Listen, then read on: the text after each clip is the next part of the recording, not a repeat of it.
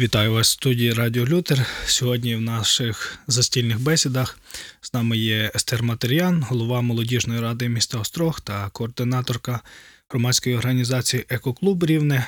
Вітаю тебе. Вітаю. І ми говоримо про що означає бути християнами. Говоримо про сіль в сільничці, втрату ідентичності, різні такі побутові питання, з якими ми, як християни, стикаємось в повсякденному житті. І в першу чергу, от що для тебе означає бути християнином, християнкою? Тобто, це діяльність чи це відсутність гріховної діяльності? Е, Це процес, який починається відколи ти приймаєш свідоме рішення примиритися з Ісусом Христом, тобто сам починаєш самоідентифікувати себе як християнина. І бути ним, це для мене означає втілювати в своєму повсякденному житті християнські принципи і ті істини, в які я вірю, і яким слідую, які, тобто, придумані, е, нібито, да, але записані і і призначені для мене давним-давно, а, і їх треба застосовувати. Щось такого замудреного, там, відсутність гріховності, ну, це апріорі суперечить е, біблійній е, основі істині, чи втеча від гріховної діяльності, теж щось таке неможливе. Я думаю, це процес е, тривалістю все твоє життя фізичне, і коли ти застосовуєш і проживаєш те, що говориш відношенню себе як християнина. Є достатньо така позиція, що ну, християни мають не грішити. Акцент на не. Звісно, це хороше, добре бажання, але раптом люди квітесенція цього одного разу я почув, е, хтось сказав, що буває, ти щось робиш, робиш, а потім раз і виявляється, що це гріх. І так от, щоб себе якось убезпечити від такого гріха, то люди Давай ми не будемо ні в чому сильно задіяні, тому на всякий випадок. Тобто є якісь безпечні сфери діяльності, це всі види можливих служінь в рамках чотирьох стін і даху нашого дому молитви чи приміщення, де ми збираємось. Оце безпечна зона, безпечна Божа територія, так сказати, а там територія диявола. І от тому ми перебігаємо по цій території вимушено, але віддаємо перевагу будь в безпеці. Тобто всі наша діяльність має бути зосереджена там молитва, дослідження Біблії, ще щось, ще щось. Так ми не наражаємо себе на небезпеку. Ну так, змушені добувати собі гроші для підтримки для своєї діяльності там, в світі, на гріховних роботах. А тут ми повертаємось і ми живемо християнським життям. Тут згадується мені проповідь одного служителя, і коли він говорив про таку позицію, ми пілігрими на землі, наш дім на небі, от е, Бог в церкві, нам треба триматися єдності, щоб спастися. А світ він в грісі, він у злі, в ньому панує диявол. То чого ми будемо, і така класна цитата, чого ми будемо спасати каюту на тонучому Титаніку, ремонтувати ту каюту? Ну він все одно втоне. То нащо нам туди лізти? Він все одно вся ця земля і всі діла на ній помруть, згорять, а ми будемо на небесному Єрусалимі. Е, якщо ще повернутися до до от такої позиції е, і заглянути в історію е, і минулу, і теперішню, згадується приклад амішей, е, наприклад, які живуть та, там в Штатах, ну, найбільша їхня агломерація в Пенсильванії. Е, Люди, які не користуються ні електрикою, ні телефонами, ні автомобілями, не використовують синтетичні тканини, тобто ходять пішки чи на колісницях, в той же момент розраховуються доларами, голосують на виборах президента, і як би ти себе не відокремлював, ну, ти ти повинен щось робити. Е, І воно десь десь ну, здає збіта система. Ніби то й все і так, але хтось, хто вміє міркувати, мислити і має свідомий світогляд. Не просто ну, от світогляд, який є. Ставить собі запитання в якийсь момент: ну, а що тут не так? От Дуже добре, що ти привела цей приклад. Е, я не дуже добре знайомий з е, спільнотами амішів, тобто як як взагалі там система працює.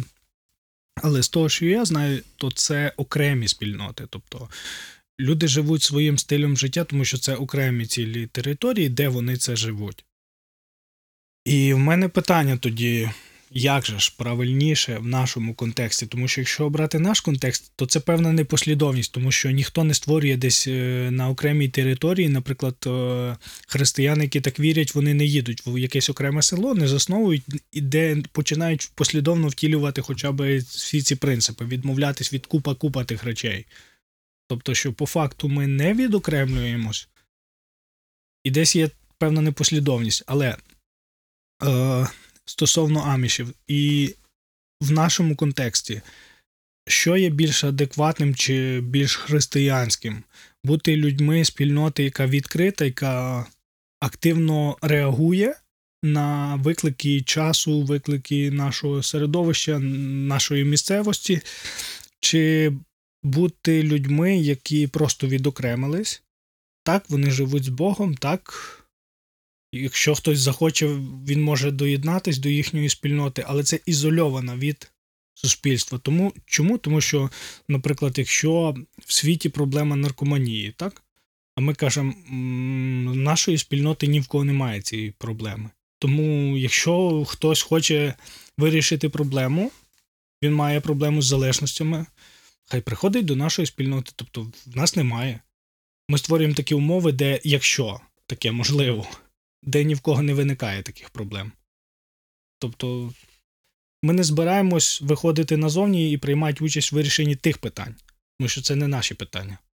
Я тут, поки ти говорив собі, уявила а, картину, а, враховуючи там якісь ілюстрації з дитячих біблій чи перегляд християнських кінофільмів храм посеред Єрусалиму, та, там чи десь на території Ізраїлю, сидить в ньому Ісус, і по всьому місту на стовбах оголошення. Ну, хто хоче зцілитися, то приходьте в такий-то час, там то він сидить і там він вас чекає.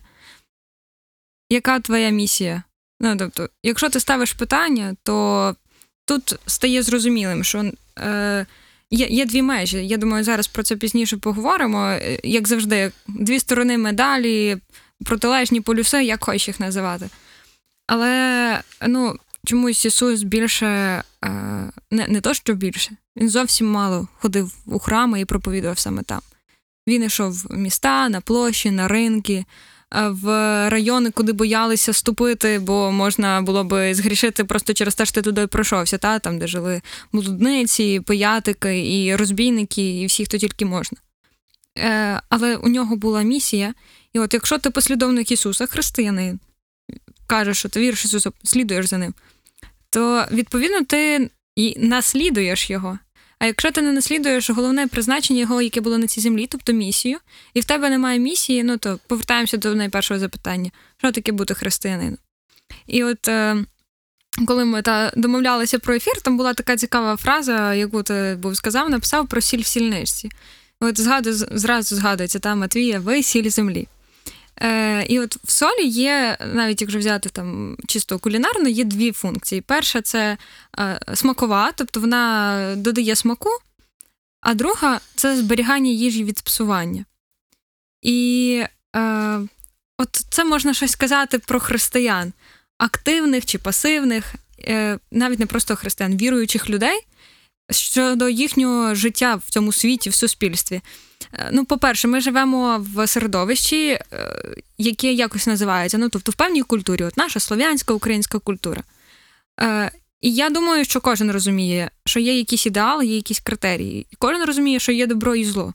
Якщо ти християнин, то ти повинен ну, розмежовувати ці поняття. Друге, це середовище має якийсь свій е, певний, е, якесь своє певне позиціонування, свою систему переконань. І, на жаль, якщо дивитись на тенденції, вона все більше і більше просувається до е, шляху псування, розпаду, і, зрештою, все все починає рушитись, розрушуватися. І е, це оці всі переміни вони дуже стрімкі. Ну, Тобто, навіть я згадую там свій досить юний вік, можна сказати, ти за декілька останніх там 5-7 років. Е, згадуєш більше е, таких е, шокуючих новин, ніж за весь період там навіть історії, яку ти жив чи щось. Тобто воно настільки динамічно, Е, і якщо ми говоримо християнський контекст, західна цивілізація, яка дуже контрастна, і ти можеш прослідкувати від початку, що було, що стало і що продовжує відбуватися. Люди чомусь відходять від цінностей християнства до секулярних, сексуальна революція, яка просто принесла масу проблем і зараз продовжує красти е, наші цінності, наших дітей, нинішніх, майбутніх і так далі. Тобто безбожна язичницька, особливо та там криза інституту сім'ї, родини. Е, всі ці гендерні питання і так далі. Тобто можна не перераховувати, всі їх знають. І я от ставлю питання, де причина? Та? От логічне питання, чого так сталося? Бо впродовж багатьох сотень років християнська ідея, християнство, воно було основою цього всього світу. Давало силу для розвитку, там, для культури, медицини, освіти, для науки і всього. Згадаємо, та навіть е, далекий, найдальніший від нас континент, а Америка. Найпрестижніші університети Америки засновані протестантами, та Прінстон, Гарвард і так далі. Тобто воно давало поштовх. І тут приходить духовний моральний занепад. То може причина не у цій цивілізації, а може причина в солі, яка перестала тримати і зберігати оцю їжу від псування. Може, щось з нами трапилося. І може, от якась із цих позицій, про які ти говориш, або ми занадто відкриті, або ми занадто ізольовані. Тут е, швидше, якщо говорити за сіль, то навіть не сіль в сільничці, а сіль, яка боїться загнивання. Е, тому що достатньо часто, коли починається йти мова про сіль, то люди кажуть про страх, що от дивіться, щоб сіль не звітріла. Тобто, якщо ви опинитесь в такому середовищі, ви наражаєтесь на небезпеку, тобто, що люди бояться, що вони стануть такими самими. І в мене питання там: сіль може гнити? Тобто, що якщо ти опинишся, от е, останній такий мега яскравий приклад це була весна чи осінь минула, коли були вибори, і коли стояло питання, чи є діло християнам до політики, так хто каже, це гниле середовище, не треба туди йти. Але якщо брати з біблійної позиції, то взагалі все середовище гниле. Наприклад, ну я дуже іронізував з цього, що не можна бути ні водієм, ні пішоходом, бо і водії, і пішоходи порушують правила дорожнього руху. Це дуже брудна справа. Бути або водієм, або пішоходом. Безвихідь, ну тобто, всі сфери життя вони брудні. Вони зіпсуті гріхом. І це при... ну, це, це природньо в плані тому, як ми сприймаємо зараз. Тобто це, це дійсно. Але дивись, е, на твою думку, які фактори найбільше впливають на ізоляцію? Е, е, Маленька ремарка, що я маю на увазі. Чому часто ізоляцію я говорю в негативному контексті? Тому що ізоляція мається на увазі, що в нас досконало чистий контекст, в якому немає жодних гріховних проявів. Ми просто герметично закриємо, і тут немає ніякого гріха. І гріх не потрапить всередину ззовні. Бо зсередини в нас немає ніякого гріха наприклад, в наших спільнотах, чи навіть в нас всередині, тобто все в нас так добре. Ну, це мені взагалі якась утопічна думка, але ну, щиро сприймаю те, що багато-багато віруючих людей у це вірять і, і так думають. Тут, знаєш, згадується, ми просто так говоримо це на якомусь простому е, рівні про ці моменти, але знову повернемося до історії. Є три напрямки богослов'я, які про це говорять. Тобто е, три теології ліберальна, от теологія ізоляції. І е, та нинішня, яка ну яку можна спробувати назвати такою позицією адекватною і, і критичною, це та теологія там чи богослов'я реформаційне, яке прийшло. І от якщо повернутися та до цієї теології ізоляції. Зовсім нещодавно, там кілька місяців тому, прочитала книжку Франсіса Шефера Християнський маніфест. Дуже відому, не, не велику, і він там, коли її писав, в 20 столітті, тобто, але я почала читати, і така людина ніби от зараз живе і про це пише. І з перших сторінок а, він дивиться, як то кажуть, не в брове в глаз, да, в корінь проблеми. І е, оце питання про е, світогляд. Ну, тобто, ми кажемо, та, там, наркоманія, аборти. Е, церква, церква, та я пригадую, коли прочитала була новину про те, що в одному штаті в Америці е, церква подала позов до суду, щоб відстояти право вінчати одностатеві пари. Ну, абсурд. Церква добивається права вінчати одностатеві шлюби, але це там норма. І це такий біда, щось робиться, нам треба ніби щось робити. Що ми можемо зробити? І та от зіпсований світ, він туди прийшов, він туди проник, все, гріх, зло. А, але проблема ж то в світ тому, що в людей не відразу їм захотілося піти вживати наркотики, спати із чоловік, з чоловіком, жінка з жінкою чи ще щось. Тобто це десь почалось раніше, і ми цей момент допускаємо. Цей, а, християни перестають вірити в свої основні істини. Вони починають роз'єднувати трійцю, е, не сприймати там е, хліб і вино як тіло і кров Ісуса Христа. Ну, тобто вони відходять від того, що завжди роками, сотнями років проповідували іншим. Е, от ліберальне християнство. Та, оце ота сіль, яка, так кажуть, ніби із вітрила, втрачає свою силу. Але чого? Бо, бо вона ж така сама, як і, і смак от тієї солі із культури, в якій ми живемо. І церкви, які приймають таку позицію, ну я стою на думці, що вони не спроможні впливати на світ, змінювати його і змінюватися самим. Ну, це все, це стоп. І це найбільша небезпека. А оця інша позиція теологія ізоляції. От у нас є наше герметичне середовище, е, нам тут добре, наш рай. Ну, але як казав колись один брат у нас на проповіді в церкві, от би мені якийсь острів, я би там собі жив, не грішив і попав би скоро би на небо. Ну, смішно, утопічно, але е, тут інша думка. Мені, е, спілкуючись з такими людьми, теж доводилося і середовище, і церкви, бачите, е, в них є момент, вони розділяють всі речі на всі сфери життя, духовні і недуховні. В церкві все духовне. е, Навіть прибирання. прибирання, висаджування квітів, але от тут. А там, да, як ми казали, там світ у злі, і нащо нам туди йти? Політика, мистецтво, нашого інструменти в церкві. Музика в шоу-бізнесі. Наша вона нам тут? Ми без цього. Я не кажу, я дуже люблю акапельний спів, і я люблю церкви, в яких акапельний спів. Але коли це нормально пояснюють, от є такий принцип. І всі сприймають, там немає людей тисячі запитань, коли вони виходять до молитви. От, ну ми думаємо інакше, але служитель говорить так, ну то не треба йому суперечити.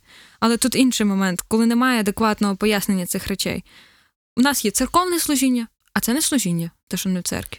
У нас є евангелізація, молитва, якась мораль, е- але воно стосується членів нашої церкви. А от там бізнес, е, політика, фінанси, мистецтво, закони це все плотське, світське, і воно нам не треба. Бо Богу такі речі не цікаві, вони його не торкаються, то чого ми маємо туди лізти? Чого воно нам треба бути? І оце для мене, оця позиція це як сіль, яка в сільничці, але вона під кришкою, вона не може висипатись. Вона, ти її потрясеш, вона навіть ворушиться, але вона не вилазить за межі своєї сільнички. І толку тоді з тої солі. Тут теж в мене більш таке питання, чи можливо, якщо люди так бояться втратити свою ідентичність, про те, що світ на них повпливає, ну, класичний приклад, там, чи впливає е, сіль на борщ, так впливає, але чи впливає борщ на сіль? Та звісно, впливає, розчиняє. Тобто, в плані тому, чому саме е, можливо це невпевненість якраз у своєму християнстві, це те, що я боюсь, що світ щось змінить. Тому що ну, є речі, які, можливо, мені треба змінити. Наприклад, якщо я сприймаю, що всі люди, які не є християнами, то вони якісь, не знаю, вбивці, ще щось, ще щось, ще щось. І я боюсь, що потрапивши, поспілкувавшись з ними, я зрозумію, що вони нормальні люди. І якби це зруйнує мою картину якогось світогляду, яку я намалював, але можливо таку картину треба зруйнувати, тому що це неадекватна картина. Мені, знаєш, згадується, ти говориш, є одна з улюблених історій, навіть не історій, це швидше момент в Біблії, але він завжди мене по-особливому торкається. Це розкаяння грішника на хресті, коли вже Ісус висів. І коли ну, Ісус висить вже та по обидві сторони такі ж самі, нібито як він, як, як вважають люди, які там внизу кричать. І він е, каже: Згадай мене, Господи, коли прийдеш до батька свого. І Бог каже: Згадай. Ісус каже, згадай. І от оце згадаю, Боже, для нього це обіцянка жити нам сьогодні. е, от розбійник в нього не було часу оправдатися перед людьми, які його розпяли. Ніхто не міг побачити його публічно розкаяння, покаяння. І чомусь. Чомусь так це подається в Біблії. Та ну можливо, якби Ісус захотів це, бо почули інші там голос неба, чи в нього там був голос, і, і це би бачили всі. Але от ми віримо, і я думаю, що він тоді точно був впевнений тому, що він спасенний, що йому прощено. І оце ти кажеш: а якщо так, а якщо я зараз вийду і і мене зведуть, не туди затягнуть. Е, От впевненість в тому, а це від чого? Від твоїх особистих стосунків із Богом.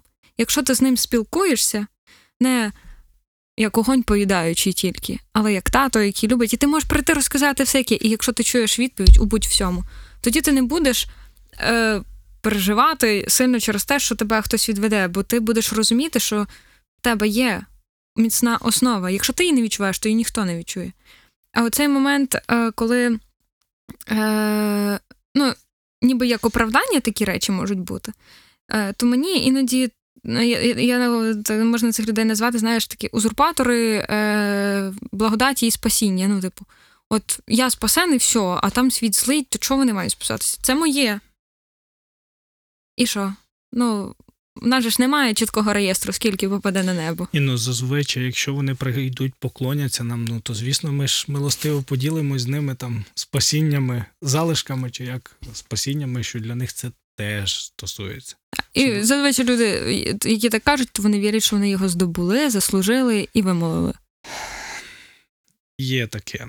Але дивись, є ще такий момент, коли ми говоримо про одну крайність ізоляції, то іноді на зміну однієї крайності з'являється інша.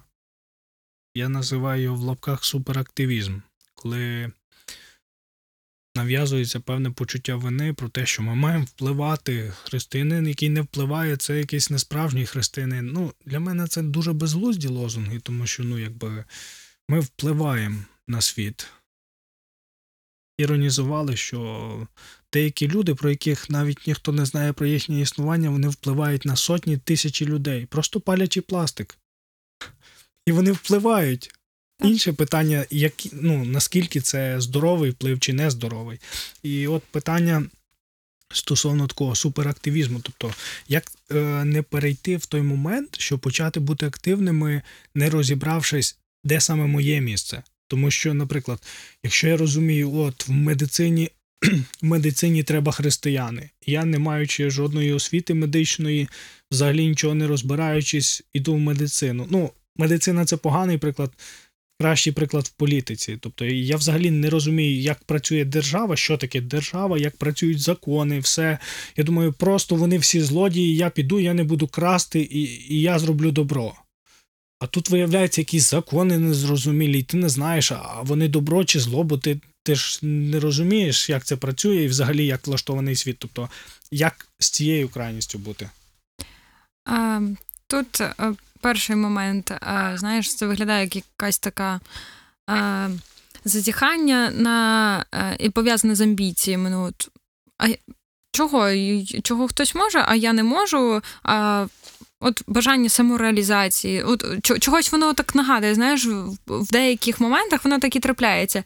Але е, знову ж таки, е, якщо відштовхуватися від, від розуміння того, як має бути, що має бути нормою і і здоровою позицією, е, ти, коли щось робиш, ти повинен е, бути на позиції яку бачиш ти як християнин, тобто наскільки Бог реальний в твоєму житті, щоб люди це бачили. Тобто, якщо ти розумієш реальність е, з Богом твою, і коли ти йдеш за ним, тоді це буде відображатися і і далі. Е, І згадується мені притча про е, таланти. Ну, чомусь же ж комусь дано було менше, а комусь дано було більше, і покладено на когось теж інше. А от оця позиція що суперактивізму, ну, хто як не я? Ну, ніхто не може з цим справитись. Я можу. Ну, всі я гріховні, крім мене. І якщо я там не буду, то всі ж решта гріховні. Не дай Бог, вони там будуть, то це ж гірше буде. І мені ще за них треба буде розгрібати. Е, І і це це не здорово. По-перше, е, чому? Е, Тому що невміння людьми розуміти, е, як знайти своє, як зрозуміти, що це твоє місце, своє покликання. Я напевно скажу, може це буде звучати дивно, але покликання треба не так шукати, як відчути і зрозуміти, що це воно. А для цього, тобто, бо шукати, ти щось знайдеш, обов'язково щось знайдеш. Питання, що ти знайдеш. Але коли ти відчуваєш, це про чутливість. Це знаєш, коли там оголений дріт і до нього торкається, і тебе шарахає током. І от так само в християнстві ти маєш бути настільки оголеним, щоб коли Господь до тебе щось говорить, торкається, щоб тебе це просто пронизувало. І тоді ти точно розумієш, що це воно. І от є цікавий момент, я е, зовсім нещодавно дізналася, бо зовсім не, не компетентна в цій сфері фізики і тому подібне. Але коли е, людину б'є струмом, то струм виходить через серце. І я відразу проводжу аналогію. Тобто, коли Господь тебе торкається, твоє серце має бути кінцевою точкою. Тоді в 100% в тебе не буде ніяких сумнівів, що ти на своєму місці, що це твоє покликання, і ти робиш те, чого від тебе хоче Бог, навіть якщо це щось дрібне. А коли там і там, і там, і як в тому е, е, радянському історичному фільмі, колбасний завод, якийсь там цех, все Я, я, я. я, я, я. Я можу, я спробую, навіть ти можеш вміти. Але вже питання якості. Чи дійсно це, може, це треба тобі, але чи треба це в істинній, в істинному розумінні, в істинній сутності? Ти можеш це класно зробити, але чи принесе воно результат з перспективою на майбутнє? Людина може навіть, ти там можеш супер бути активним, когось привести де, там, через політику чи ще щось через свій вплив. Людина прийде в церкву. А що далі з нею? Хто з нею буде працювати? Ти підеш далі робити свої суперактивні справи, а хто буде її вести? А далі це її проблеми. От, от.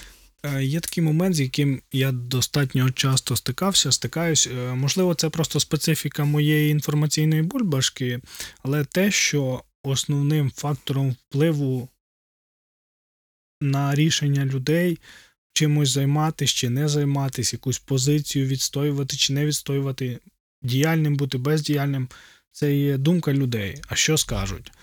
Якщо це християнин, то а що скаже церква, що скаже пастор, чи пастор, що скаже спільнота, що скажуть. Не, ну, це безособове хтось, вони. Хто це вони? Мене завжди цікавило питання, хто вони, хто це категорія людей, чи є думка так визначальною для вас. Ну, зазвичай це абстрактна категорія людей. І навіть в контексті покликання. Тобто, ну, люди ж кажуть, що хотіли би мене бачити. Тобто, ну, якщо в тебе є там хтось знайомих з друзів, дуже хороша людина, і всі думають одразу, ну що, напевно, директором він був дуже хорошим. Чи лікарем, бо це ж така ну, хороша людина. І вона, можливо, дуже хороша, але вона дуже некомпетентна. Щира, хороша, але максимально некомпетентна в тій сфері. Але всі вмовляли, і людина просто ну, піддалась на умови всіх, вона зайняла цю позицію. Як з цим моментом, як не обдурити себе очікуваннями людей? Тому що ну, навіть за Ісуса ми читаємо, що люди хотіли його настановити царем. Не те, що він балотувався, чи перед, чи навіть говорив про якісь речі, що ну, я би міг би стати царем, там, може, вам треба цар. І він віддалився. Я не категоричний противник виводити з цього, що от бачите, християни, не можна йти в політику. Ісус, е, Ісус знав свою місію. Але питання, як не переплутати голос натовпу або людей, які довкола, які всі хтось в нас щось бачить. Тут дуже багато нюансів, і точно всі, всі не проговориш. І так само я думаю, що е, те, що я скажу, це буде тільки одна частинка чогось. Але от е, той акцент, на який я хочу звернути увагу, це те, з чим я свого часу стикнулася, тобто е, через що я пройшла і що мене до чогось привело, і до якогось конкретного розуміння, і те, що насправді є великою проблемою. Е, Це той момент, коли ти починаєш розуміти, що твоє служіння для Бога і твої стосунки з ним це насправді не одне і те ж саме. А, бо якщо ти щось робиш, от класно, служиш, воно приносить а, результат, приносить задоволення для тебе. Люди кажуть, що в тебе це виходить, і вони тебе проштовхують. А, добре, а я спитаю Бога, а чи справді воно мені треба? Ну, думаю, що мало хто ставить таке перед собою питання і зразу Так, біжиш є робити. результати. В тебе це та, виходить. це виходить в церкві. Люди... хочуть. Люди бачать. ти точно робиш це для Бога, бо ти ж в правильному місці. А, знову ж таки, якщо от ти сказав, так, Ісус знав свою місію. І він бачив цілі, він до неї йшов. От. Віжу цель, не віжу препятствий. А, і ти розумієш, що оця стежечка, з якої можна звернути, насправді це не короткий шлях, це в зовсім інший бік. Якщо ти розумієш, що від тебе хоче Бог, якщо ти очікуєш це, якщо ти маєш стосунки з ним, я думаю, що тоді ці питання ну, просто вони не будуть поставати. Але ну, будемо відвертими, хто так роздумує, коли береться, або, наприклад, за щось нове в житті. Да? А якщо ти сьогодні мені Бог скаже е, залишити от мою церкву класну із класними можливостями, з людьми, які підтримують, які дають поштовх із е, забезпеченням, там матеріальним, технічним чи ще щось з хорошими умовами. І Бог захоче мене бачити в якомусь забитому селі, якого може навіть немає на карті, там трудитися. Чи буду я так само це робити? або ж ні, ну то може це не моє, ну то ж і люди кажуть, що я тут більше треба, і все, або хто тебе хоче там бачити. І от як? А а, ну, а може, це все-таки я, ну я ж так думаю, ну так кажуть. І Бога ти на останній момент питаєш, або я сам з цим розберуся, то це ж таке дріб'язкове, не треба про це питати. Або хочу, щоб ти був скрізь і у всьому, завжди приходив до нього і завжди питав його от о, оцей момент е, особистісного спілкування. Ти знаєш, коли говорять про те, як одягатися, про одяг, про зовнішній вигляд християнина, і люблять казати, як належить святим. Але у кожного своє розвинення святості. І це знову ж таки залежить від того, наскільки ти спілкуєшся з Богом, наскільки ти розумієш, яким він тебе бачить, наскільки ти заглиблений в розуміння цього поняття святість, вигляд. Так само і тут. Якщо ти читаєш слово, ти молишся, ти дивишся кудись більше, ніж просто екран свого телефону, чи щось читаєш, окрім Біблії, якусь літературу, ти спілкуєшся з людьми, які мають різний досвід. Ти розумієш, так, це класна думка, і це мої друзі, наприклад, мені кажуть, і треба до неї прислухатися, але ж може бути ще якась сторона. Ми дуже рідко хочемо шукати альтернативу, особливо коли ця єдина, нібито яку нам пропонують єдина, вигідна для нас. Бо ти завжди розумієш, що є ще щось інше, але ну, а може я не буду дізнаватися, щоб потім не шкодувати. Е, І наостанок про цей голос е, сотень інших, да, там, або там просто інших людей, які говорять. Е, Я якось слухала подкаст Крига Грошала, і він говорив от про оточення, про друзів, і каже: поставте собі запитання. От, Подумайте, хто вас формує, хто впливає на ваш розвиток, сім'я, друзі, там, колеги по роботі, чи там, наприклад, однокласники в школі, одногрупники в університеті і так далі. Проаналізуйте, з ким ви спілкуєтесь, про що ви спілкуєтесь, як, і поставте собі запитання. От я через 5 років, що в мене змінилось, до чого я там виріс, яким я став? Подумали, а тепер кажіть собі, скільки в цього вашого через 5 років вклали ваша сім'я, ваші друзі, і що вони вас вклали. Якщо ви справді бачите, що ви зростаєте, і на це впливає ваше оточення, супер. Ці люди повинні йти разом із вами, і ви маєте бути з ними, підтримувати стосунки. Це в першу чергу більша маса, ну як на мене, християнського середовища. І в процесі зростання ви маєте ще з собою захоплювати людей, які не чули навіть про Ісуса, яким треба сказати, бо вони це будуть бачити по вас. Е, тобто ти маєш свідкувати невіруючим все інше. Але якщо ти через 5 років бачиш себе таким, і твої друзі, твоя сім'я чи колеги не приклали до цього нічого, ну то токсичне спілкування. Для чого? А якщо вони ще тобі щось радять, ну то не радять. І зрештою, ми не завжди знаємо істинні мотиви людини. Нам це може здаватися класне побажання, а людина то хоче зовсім інше для тебе. Є достатньо складно говорити для людей, які поруч тебе, що неприємні речі. Ну, якщо адекватно, якщо ти маєш справді нормальні стосунки, ти бажаєш людям добра, то деколи це може призвести до того, що треба задавати неприємні питання. Наприклад, якщо говорити, в людини можуть бути великі здібності, великі дари, і ця людина може бути катастрофою для інших. Чому? Тому що в неї проблеми з характером колосальні проблеми. Чи це означає, що їй не треба там іти в якусь сферу чи займатися чимось? Звісно, треба.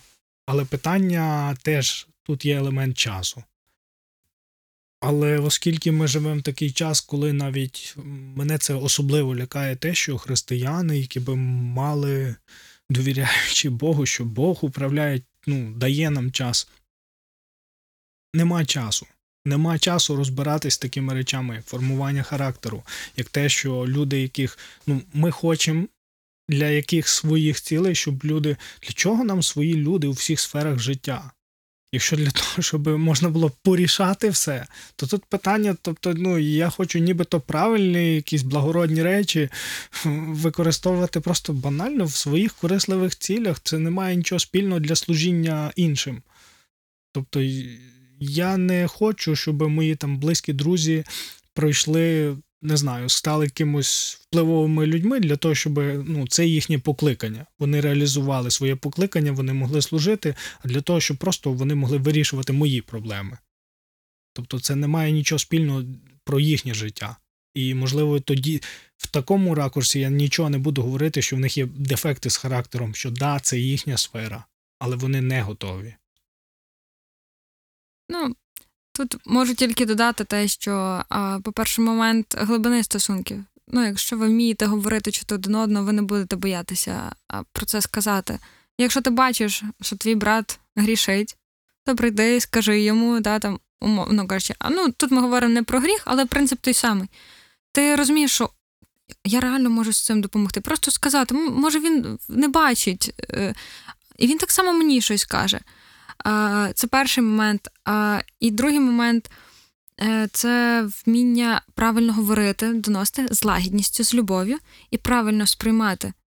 Е, знову ж таки, яка би мотивація не була, якщо ти розумієш, що це там в людини, яка тобі говорить, навіть якщо щоб тебе вколоти, вдарити, вжалити, якщо ти розумієш, що це справді по відношенню до тебе істина, Якщо це справді тобі треба змінити, прийми заради себе самого, щоб ти став кращим, змінився. Е, це тільки особиста справа кожного, наскільки. Якщо ти готовий це робити, готовий це впливати, приймати, все буде так, як має бути. Мені подобається знову ж таки, буду проводити ілюстрації, бо, мені дуже подобається підтверджувати якось це конкретними прикладами. Е, Історія Давида і Натана пророка Натана, коли Давид згрішив, ну тобто я думаю, що він прекрасно усвідомлював, що він зробив. І приходить до нього пророк Натан і говорить, да, те, що Бог йому говорить, Давид точно через всі ці алегорії, які класно ілюструють, він розуміє, він робить вибір, та, яке покарання би то обрати. Але Натан, ну, як хірург, який робить тобі операцію без е, наркозу, він тебе ріже. І чисто по-людськи не то, що образився, взагалі не бачив би ту людину. Там Давид не хотів би його взагалі пускати до себе, до речі, е, аби то взагалі сказав би вбити чи ще щось зробити. Але потім, коли читаю Біблію, я ніколи не звертала увагу на цей момент. А а тут, коли читала, просто воно мені, ну я вірю, що це Бог показує. Е, Коли в Давида народився ще один син від Вірсавії, він назвав його Натаном. Тобто, наскільки він міг, е, Господь працював з його серцем, і скільки він був чогось людини та по серцю Божому, він не просто прийняв, він усвідомив, розкаївся, виправився. І в честь людини, ну, ми можемо собі такі висновки робити, яка нібито його докорила, вколола, вжалила, він називає свого сина. Тобто повага і сприйняття того, бо він розумів, що це чоловік Божий. Він говорить те, що Господь хотів сказати Давиду. І того, навіть знаючи всі проколи і падіння Давида, в першу чергу асоціація з ним як з хорошим царем, як з чоловіком по серцю Божому. І не треба йти далеко, його син Соломон, наймудріша людина світу, який впав видало поклонства і не зміг до кінця з того вибратися, бо його серце не було готове те все залишити і покаятися. Тобто, якщо в мене є от натани в моєму оточенні, я просто молюся про те, щоб такі люди були, і вони це говорять, щоб ти став кращим, щоб ти розкаявся в чомусь, щоб ти став е, ближче до чого, щоб зробив той крок, щоб ти зрозумів, можливо, яке твоє покликання. І зазвичай ці люди взагалі не претендують на те, щоб твої зміни були е, з підписом їхнім завдяки цій людині. Вони просто роблять це, бо розуміють, що так треба, що це правильно, і дивлячись на твої зміни, вони радіють і, і далі продовжують робити те саме. От вміння це сприймати і подавати. Це дуже важливо. Є такий момент, е, коли щось говорити, ну, змоделюю саме таку банальну, примітивну ситуацію. Уяви, що ти робиш мега важливий, справді потрібний, корисний проєкт, і тобі треба спонсори. І знаходиться людина, яка добре погоджується бути спонсором всього проєкту, все добре. І ти раптом розумієш, що так, людина робить велике добро тим, що вона спонсором є цього проєкту, все добре. Але паралельно з тим, в якійсь іншій сфері людина конкретно робить абсолютно неадекватні речі, які в принципі не впливають на тебе і твій проект. Вони впливають тільки на цю людину. І от в тебе вибір. Ну, не втручатись, це ж прямо не стосується твого проекту. Чи все-таки сказати цій людині, але тоді ж ти не знаєш реакцію. Як би ти коректно не скажеш, зауваження неприємне, воно все одно залишиться неприємним зауваженням. Операція, хай навіть під наркозом, все одно лишається операцією. І тобто є ризик того, що ти втратиш спонсора. Тобто, що в кінцевому результаті нам цінніше? Має бути людина чи її служіння, чи можна пожертвувати людиною ради користі її служіння. Дуже цікаво відповідати на питання, в яких ти точно знаєш, якою має бути відповідь. І е, ну, було би е, абсолютно нечесно і е, неправильно казати, що о, та 100% би сказала, незалежно від того, дали би гроші, не дали Проєкт би гроші. служить іншим людям, тобто Так, проєкт так. не просто абстрактний. Але ну, це тільки мій досвід і, і якесь моє а, розуміння, мої принципи, але. Ем, В якийсь момент свого життя, зовсім зовсім нещодавній, е, я прямо навіть собі це проговорила і, і там занотувала. Е, я, якщо це справа стосується да, там, неправильних гріховних діл, навіть якщо вони не мають до мене стосунку, а я про них знаю, то я вже до цього дотична. Абсолютно. Тобто, незнання, по-перше, незнання закону не звільняє тебе від відповідальності, а по-друге, якщо ти знаєш про злочин і про нього не сказав, ну то твоя вона там є. Це навіть занотовано в кримінальному кодексі і не тільки в кримінальному. Е- я не готова жертвувати своїми стосунками із Богом і ті тими благословіннями, які він для мене приготував, навіть я, якщо я зараз про них не здогадуюсь, е- обравши щось миттєве або корисне чи потрібне для мене от зараз, розуміючи, що, можливо, воно мені десь аукнеться. Е, я розумію, з чим ти можеш стикнутися, з тим, що ти лишишся сама, тим, що не буде колосальне несприйняття, нерозуміння, і буде дуже складно. Е, і там, наприклад, в тому проєкті, якщо це стосується там інших людей, які від цього постраждають, там твого матеріального становища, твого якогось репутаційного становища. Але якщо це питання чорного і білого, і ти про це знаєш, ну тобто нічого не може порівнятися із тим, що тебе чекає приготовлене Богом. Е, просто я ставлю питання, чи буду я готова в той момент е, прийняти всі ті наслідки, які будуть, та? Е, Навіть якщо ти кажеш, це нібито мене не зачіпне, обов'язково зачіпне. Нічого, про що ти знаєш, не проходить повз тебе просто так. Ну, життя було би занадто простим. І світ був би занадто простим, і, в принципі, ціль приходу Ісуса Христа на цю землю стояла би під питанням, якщо б все отак вирішувалось. Але знову ж це питання конкретної ситуації, і важко сказати, чи зробила би я так само, якби зараз це пройшло. Тут треба дивитися глибоко в контекст, але точно не зміна, що би це не було, ем, не хочеться втрачати те, що Бог тобі приготує, а він обов'язково готує. Е, бо він тебе дуже любить і має для тебе ціль, місію, саме тому він дозволив тобі прийти на цю землю. Чим би ти не займався? Заради того, щоб десь миттєво отримати якусь вигоду, задоволення, радість, навіть якщо це буде корисно для інших людей, можливо, для когось це стане на збудування. Але питання ваги і жертви. Тобто ти завжди, рухаючись вперед, ти жертвуєш. Але головне, щоб ти не зупинявся. Біжиш, то біжи. Бо як тільки зупинишся, ну я тут трошки менш принциповою побуду. Наступний раз ти ще і ще і ще станеш принциповою, і зрештою все зникне. Це достатньо обширна тема. Я сподіваюся, можливо, ми ще зможемо зробити якусь ще передачу, зачепивши інші аспекти цієї теми. Але на закінчення хотілося б почути твою думку, деколи люди кажуть: давай не треба бути такими радикальними. Ну, все не так однозначно, все завжди не так однозначно, і тому ну, не треба бути такими радикальними, тому що хто його зна.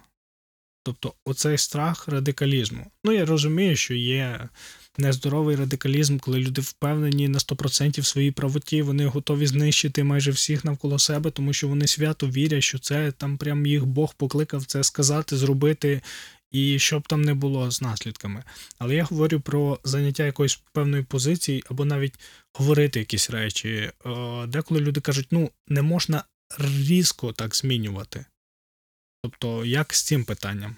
Чи є все-таки аспект для цієї, да, можливо, це буде болюче, можливо, кажуть, ну ти ж не знаєш, які це наслідки спричинить, а раптом ця людина засмутиться і взагалі відійде від Бога. То не треба бути такими радикальними. Е, так, тут направду оцей момент, е, наскільки е, е, радикальним буде цей радикалізм. Тобто, чи це вже на межі фанатизму якогось, чи це навпаки на межі, ну, є і тут, і тут, і такого плаваючого стану, що ти ніби ти маєш позицію, але все да ні о чому. Якщо казати от про приклад, який ми тільки що обговорювали, та, тобто це буде стосуватися, наприклад, якоїсь людини, твоя позиція стосовно конкретної ситуації чи вчинку людини в цій ситуації. Ем, якщо ти просто скажеш про щось і більше нічим не будеш впливати на цю ситуацію або дотичним до неї, то можна взагалі нічого не говорити. Ну, бо якщо це напевно людина. Але якщо ти приймаєш якусь позицію і робиш щось для того, щоб її підкріпити, ну, підкріпити саму, свою думку, свою позицію, свій принцип. Якщо ти, по-перше, живеш так, як ти говориш. Тут е, перший момент. І, і люди це бачать не просто та, е, пустослов, а той, хто використовує це на практиці. Практичне християнство. Щоденне, повсякденне. Живи так, як віриш. Та, зі всіма своїми проколами, мінусами, бо немає людини без гріха. І, і оці всі закомпостілі, законсервовані а, позиції, що в нас всередині нічого немає, нічого не буде, бо зовні ми нічого не підпустимо. Ну то ну а що тоді пише Біблія? Ну нащо нам взагалі називатися християнами, якщо ми з перших же сторінок перекреслюємо все, що там говориться? Е, перший момент, а, жити так, як говориш. А друге, розуміти, що ти можеш помилитися і визнати цю помилку. Реабілітуватися перед ким? Перед людьми.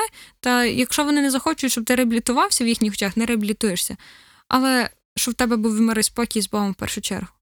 Колись мій покійний дідусь е, сказав е, е, фразу, яка я її не завжди пам'ятала і часто згадую. Він каже: знаєш, Естер, коли ти прийдеш на суд перед Богом, і він буде з тобою говорити. Там не буде ні твоїх друзів, ні твоїх ворогів, ніхто за тебе не заступиться, і ніхто тебе не буде е, обмовляти. Будеш тільки ти і він, а він знає все. І то живи так, щоб ти була спокійна і сумлі, своїм сумлінням перед ним, і так само перед тими людьми. Щоб потім тобі ніхто не сказав, ми ж тобі говорили, а ти нас не почула, а ми знали, що вона так зробить. І все. Ну, тобто, більше щось шукати можна, подумати, можна ви знайти якісь ще рецепти, якісь пропозиції, ідеї, думки стосовно цього питання. Але мати чітке християнську позицію, ну тобто, читай Біблію, і тобі не буде треба думати, а чи це правильно, чи це неправильно. Там все написано. Задовго для нас і дано для нас. А по-друге, якщо ти помиляєшся, то визнавай це. Бо як там усвідомлення провини і гріха це перший крок до прощення і, і розкаяння. Я думаю, що це стосується всіх ситуацій, які в нас відбуваються, і нехай Господь нам тільки дає мудрості і бажання ще більше шукати його і його волі на наше життя. Ну і другий момент це момент віри. Якщо ти знаєш, що Господь навіть якийсь негатив виконає, використає і, і перетворить тобі на благо, то не знаючи, що буде за тим порогом, який ти переступаєш, все одно переступай. Бо якщо ти йдеш за Богом і приймаєш все те, що він для тебе дав, то все буде добре. І головне, щоб теж Господь нас приймає такими, які ми є, але не просто якими ми є, а якими ми є в Ісусі Христі. А якщо ми є в Ісусі Христі такими, якими Він заповідав, показав нам, прийшов своїм прикладом, ну то мені здається, навіть багато тих питань, про які ми сьогодні говорили, можна навіть не ставити. Але тут питання масштабів. Якщо це масово, то про це треба говорити. Звісно, дякую тобі. Нагадую, сьогодні в нас е, в застодільних бесідах в нас в гостях була Естер Матерян, голова молодіжної ради міста Острог та координаторка громадської організації Екоклуб місто Рівне. Дякую тобі. Дякую вам за запрошення. Нехай Господь благословляє надалі. До зустрічі.